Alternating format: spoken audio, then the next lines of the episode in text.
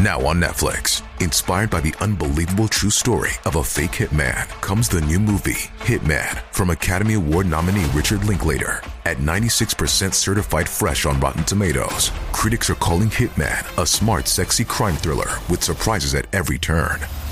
Starring Glenn Powell and Adria Arjona, Hitman. Now playing on Netflix and in select theaters. Rated R. 1987年、熊本県である事件が起きました。一人の男が主導し、引き起こされたのですが、同級生が被害者となってしまいます。そして事件後も前代未聞の大騒動を巻き起こしており、とんでもない一件です。詳細を見ていきましょう。後に本件を起こすこととなる田本達也は、熊本県の玉名市で育ちました。彼の親は暴力団の幹部だったそうです。そして小学生になった田本は、後に被害者となる男性 A さんと出会います。二人は同級生であり、もう一人の被害者となる B 子さんも彼らと同級生でした。そして A さんは田本のことをタモッチなどというニックネームで呼んでいたと言います。しかし、同級生の二人の間には格差がありました。というのも A さんは資産家の息子として有名だったそうなのです。何でも A さんの実家は不動産やパチンコ店を営んでいたらしく、とても裕福だったと言います。ただ、この時に二人の間に何か問題が起きることはなく、共に成長していきます。とはいえ、田本は不良への道を進んでいき、犯罪行為にも手を染め、少年院に入所するなどしていました。その一方で A さんは一般人として私立大学に進学しています。こうして小学校の同級生だったものの、その後は別々の道を歩んでいたのです。しかし、田本は A さんに腹を立てていました。なぜなら A さんは酒を飲むと性格が変わるらしく、次のような発言をしていたからです。ヤクザなんて金でどうにでもなるんだからな。このような発言を大声で話していたと言います。田本の親は暴力団の幹部だったため、親のことをコケにされたような気持ちになり、A さんにイライラしていたのかもしれません。そして田本は友人3人と共に恐ろしい計画を立てました。それは A さんのことを誘拐して身代金を奪い取ろうというものだったのです。彼が同級生の A さんを狙ったのは資産家だと知っていたからでした。この計画に賛同したのが当時35歳の坂井正則、当時20歳の結城忍、同じく当時20歳の坂本聖也という男たちです。ちなみに彼らは全員が無職であり、大金が欲しいと思っていました。そうして誘拐を企てた4人は A さんの居所を調べていきます。すると田本の友人から A さんが交際中の B 子さんとドライブに出かけているという話を聞きつけました。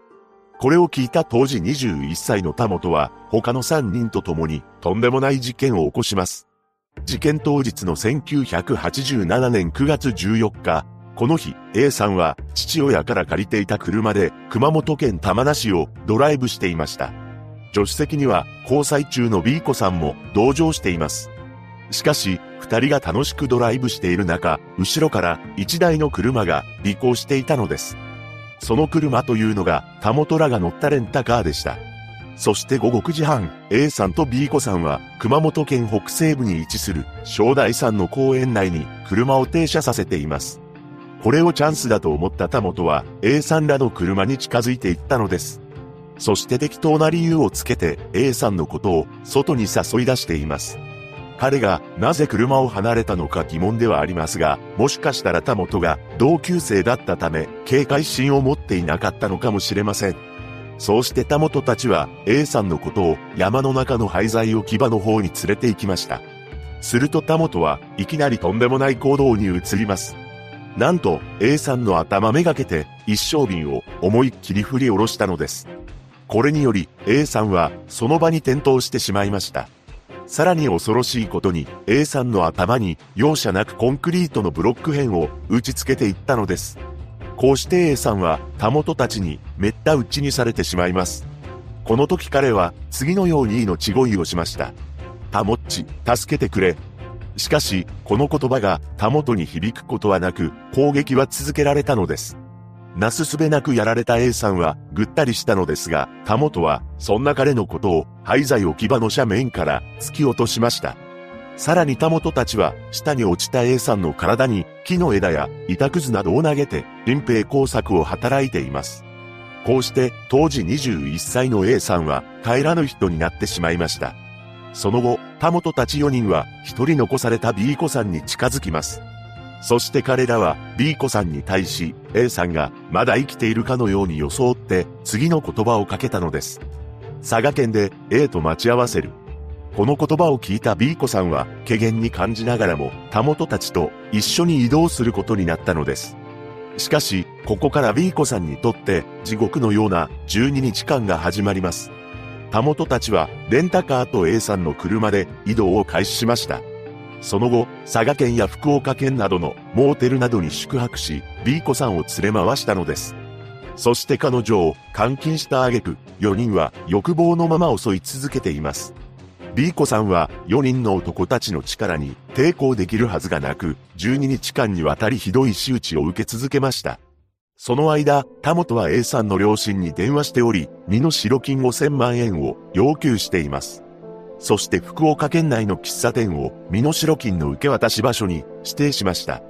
しかし、約束の日時になっても、田本たちが現れることはなかったのです。警察は A さんの両親からの通報により捜査を開始しています。そして A さんが乗っていた車の追跡や交友関係などを調べていき、田本たち4人が捜査線上に浮かびました。その頃、田本たちは B 子さんを連れて東京まで逃亡していたのです。ただ、連れ去ってから12日後の9月25日、田本たちは B 子さんを解放しています。これは、もともと B 子さんの命を奪う計画ではなかったためでした。そうして自由になった彼女は、すぐに通報を行い、保護されたのです。そして B 子さんの証言から、田本たち4名を指名手配しました。その後、東京都内で4人全員が次々と逮捕されたのです。それとともに、変わり果てた姿の A さんが、廃材置き場から発見されています。その後の裁判で犯人たちは誰が本件を主導したのか責任のなすりつけ合いを始めました。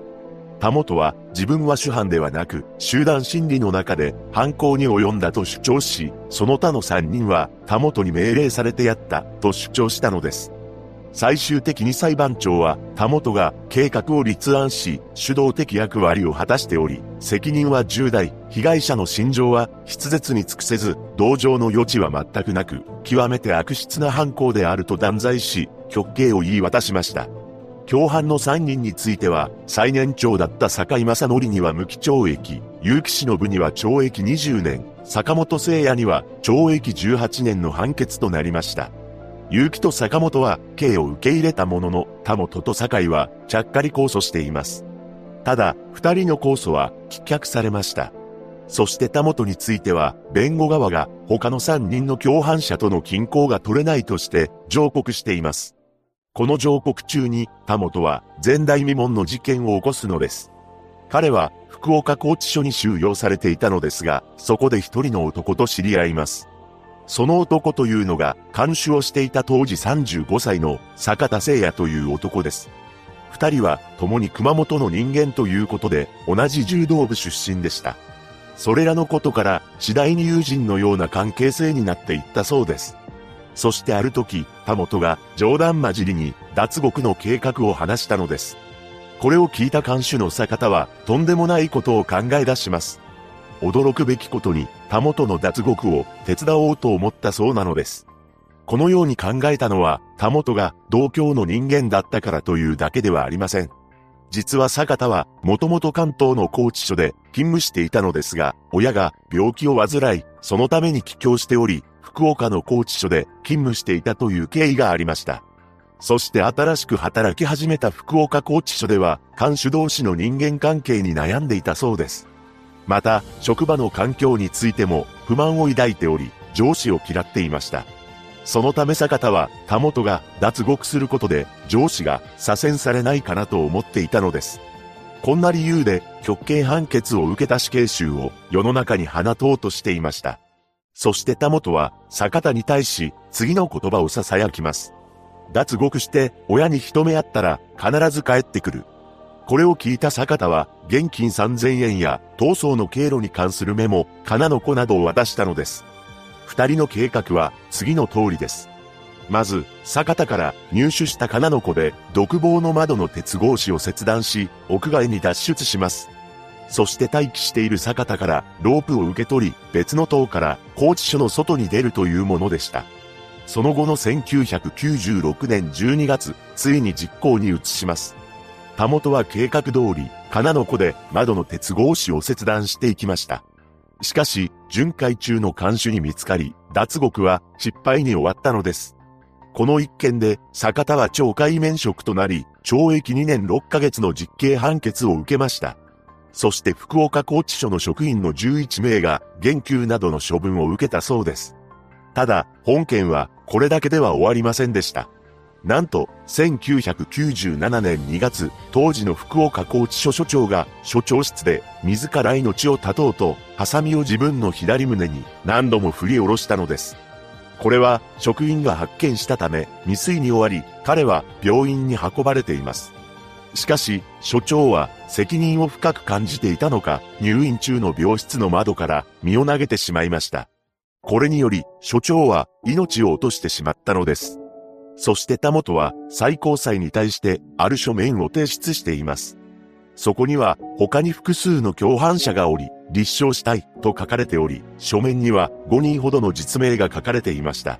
ただ、この証言が立証されることはなく、上告も棄却されたため、極刑が確定しています。そして2002年9月18日、田本への刑が執行されました。この時彼は36歳だったそうで、名字を田本から春田へ改正しています。4人の男が起こした本事件。田本は生前、次の言葉を残しています。